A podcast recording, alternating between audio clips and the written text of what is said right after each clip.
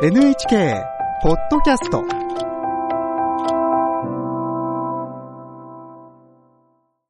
朝5時台の健康ライフに寄せられたリスナーの皆さんからの疑問、質問にお答えしていきます。今週の担当、福島さんでした。はい。朝5時台の健康ライフでは、今週のテーマは、骨粗鬆症を防ぐビタミン D でした。はい。ビタミン D は丈夫な骨を作るために不可欠な栄養素なんです。東京慈恵会医科大学教授、越智さえさんにビタミン D をアップさせる対策などを伺いました。その越智さんと電話がつながっています。越智さん、おはようございます。おはようございます。よろしくお願いいたします。よろしくお願いします。まず、入門の質問なんですが、まあ、ビタミン A とか C はすぐ思い浮かぶんですが、D はちょっと難度が高いような、あの、ビタミン D ってどんな栄養素なんですか？うん。はい。あの、ビタミン D というのはビタミン B 種と同じで体に必須の栄養素で、これはですね、食べ物から摂取することもできますが、日光に含まれる紫外線を浴びることで皮膚から作ることもできます。はい。はい。で、食べ物としては、ビタミン D を多く含む食品にはですね、干し椎茸、乾燥キクラゲなどのキロキノコ類や、鮭、シラスといった魚などがあります。うんはい。で、このビタミン D っていうのはですね、あの、不足すると、一番あの困るのは骨粗鬆症なんですけれども、それ以外にも免疫力の低下とか、うつ病、心臓の病気など、様々なあの病気のリスクに関係すると言われています。本当にあの、健康維持に不可欠な栄養素なんですね。あ、そうなんです。たあの、最近の調査でですね、あの、はい東京に住む人の98%でビタミン D が不足しているということが明らかになってきてそいうます。なんですか。はい。で、まあもちろんビタミン D がですね、あのすべての健康問題の原因だったり、ビタミン D にすべて解決するわけではないんですけれども、うん体の機能を維持するためにはですね、あの非常に大事な栄養素だということです。うんはい。そういう意味ではですね、あのビタミン D をあの充足させるっていうことが健康づくりのスタートラインであると認識していただくとありがたいなと思ってます。はい。で、そのビタミン D についてリスナーの方から質問をいただいています。まず東京都のバンビさんから、日光と食べ物から得られるビタミン D は同じなんでしょうかという質問です。うんはい、ありがとうございます。そうですね、あの、ちょっと違います。ビタミン D には、あの、植物とかキノコ由来のビタミン D2 にですね、というものと、動物由来のビタミン D3 というものがあります。で、日光で得られるビタミン D の場合はビタミン D3 で、まあ、あとは、あの、動物から摂取するビタミンと同じもの。うんただ、いずれもビタミン D としてのですね、作用は変わらないとは言われています。はい。さらに、バンビさんからもう一つの質問があります。ビタミン D はですね、サプリメントから摂取しても有効ですか？というものですが。はい、あの、もちろんサプリメントでも有効です。ただ、あの、サプリメントの場合、量を取りすぎないように、あの、気をつけてください。あの、長期間のサプリメントをすごくたくさんですね、あの、取ってしまうと、かえって体に負担をかけることがあるんですね。うんまた、あの、カルシウムとビタミン D のサプリメントをあまりたくさんですね、同時に取りすぎると、あの、ビタミン D の作用でカルシウムが吸収されすぎてしまって、高カルシウム血症のリスクが高まったりすることもあるんです。うんで、まあ、こういう高カルシウム血症、体のカルシウムが上がってしまうと、食欲がなくなったり、体重が減ったりですね、ええおしっこが多くなってしまって、脱水を、うん戦略が出たり、なんていう症状も出ることがありますので、同時にたくさん摂取しすぎないようには、あの、特に注意が必要だと思います。おちさん、これ、食事でビタミン D の過剰摂取になるということはあるんでしょうか？食事だけで過剰摂取になる心配はほぼないです。はい。あの、健康な人っていうのはやはり食事から栄養を取るようにしていただくのがですね、あの、すごく大事かなと思います。で、まあ、あと日光もあの、中毒になることはありませんので、あの、その2つから摂取していただくことが大事かなと思います。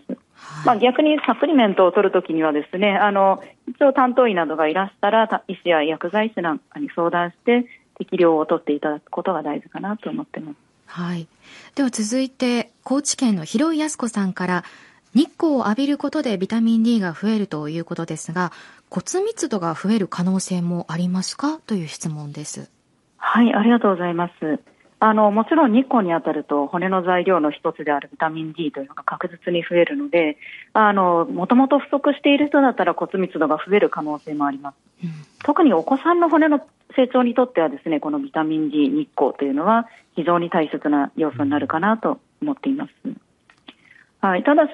骨密度を上げるためにはですね、他の要素、例えば女性ホルモンなんかも必要になってきますので、ええある程度のご年齢になるとですね、日光とかビタミン D だけで骨密度を増やすのは難しいかもしれません。うんはい。え次はですね、栃木県の竹さんという男性の方から、あの、能登半島地震の被災地の方へ思いを寄せたですね、えー質問が来ています。被災地では健康管理の余裕がないと思います。そういった環境の中ではどうやってビタミン D など栄養を取っていけばよろしいですかというものです。はい。で、越智さんはですね、2011年の東日本大震災をきっかけに、福島県相馬市で医師として診療していらっしゃいます。で、実は今も相馬市から電話でご出演いただいています。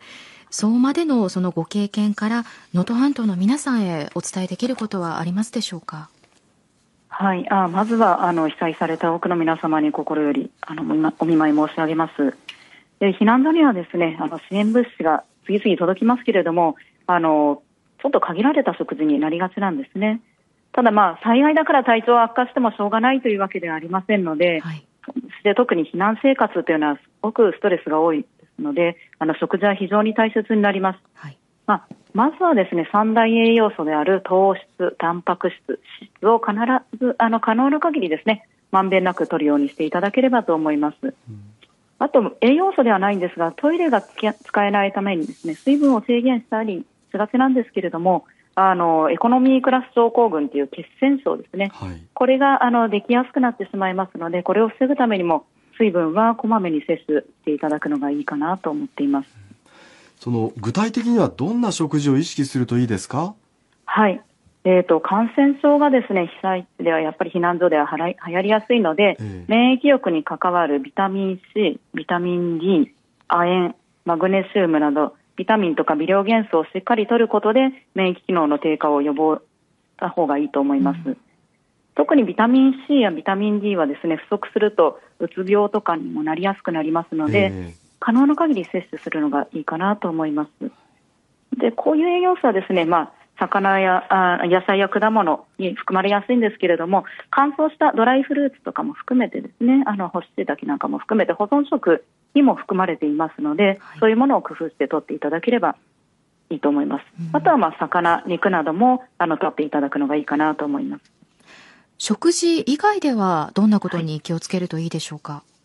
はい、そうですね。あの、やはり長期の避難生活だと高血圧とかあが、あの、増えてしまったりですね。高齢の方々の筋力が低下するなんていうことも知られていますので、例えば1日1回はラジオ体操などの運動をしていただくことも大切ですし、お天気の良い日には日向ぼっこをしていただくこともおすすめです。うん、日向ぼっこもおすすめなんですね。はい。あの、それに関連して、埼玉県の AK さんから、日光を浴びるとビタミン D が生成されるということですが、具体的に何と紫外線が反応しているんでしょうかという質問をいただいています。はい、ありがとうございます。あの、これはですね、皮膚の下にある皮下脂肪にビタミン D の元になるコレステロールの一種が含まれているんですね。はい。で、このコレステロールに紫外線が当たるとビタミン D が合成されるということです。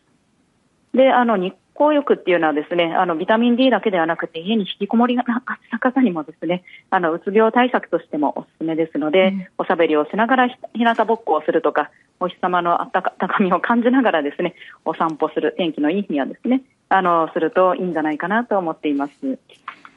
あの、ただ、こう、できれば、シミができそうで日に当たりたくないという方もいらっしゃるかもしれませんよね。その場合、どうしたらいいか、ちょっと短く教えていただけますか？そうですね。私もそれは気になるんですけれども、ええまあその場合は手のひらだけでもですね、あの日に当てていただくのがいいのかなと思います。うんあの冬場の日差しではですね、さほど問題にならないっていうこともありますので、あの手だけでも当てていただければと思います。はい。えー今日予報によりますと、能登半島午後は晴れるそうですので、こう日光浴ができるチャンスがあるといいですよね。そうですね。東京慈恵会医科大学教授、越智沙恵さんに伺いました。越智さんありがとうございました。ありがとうございましたあ。りがとうございました。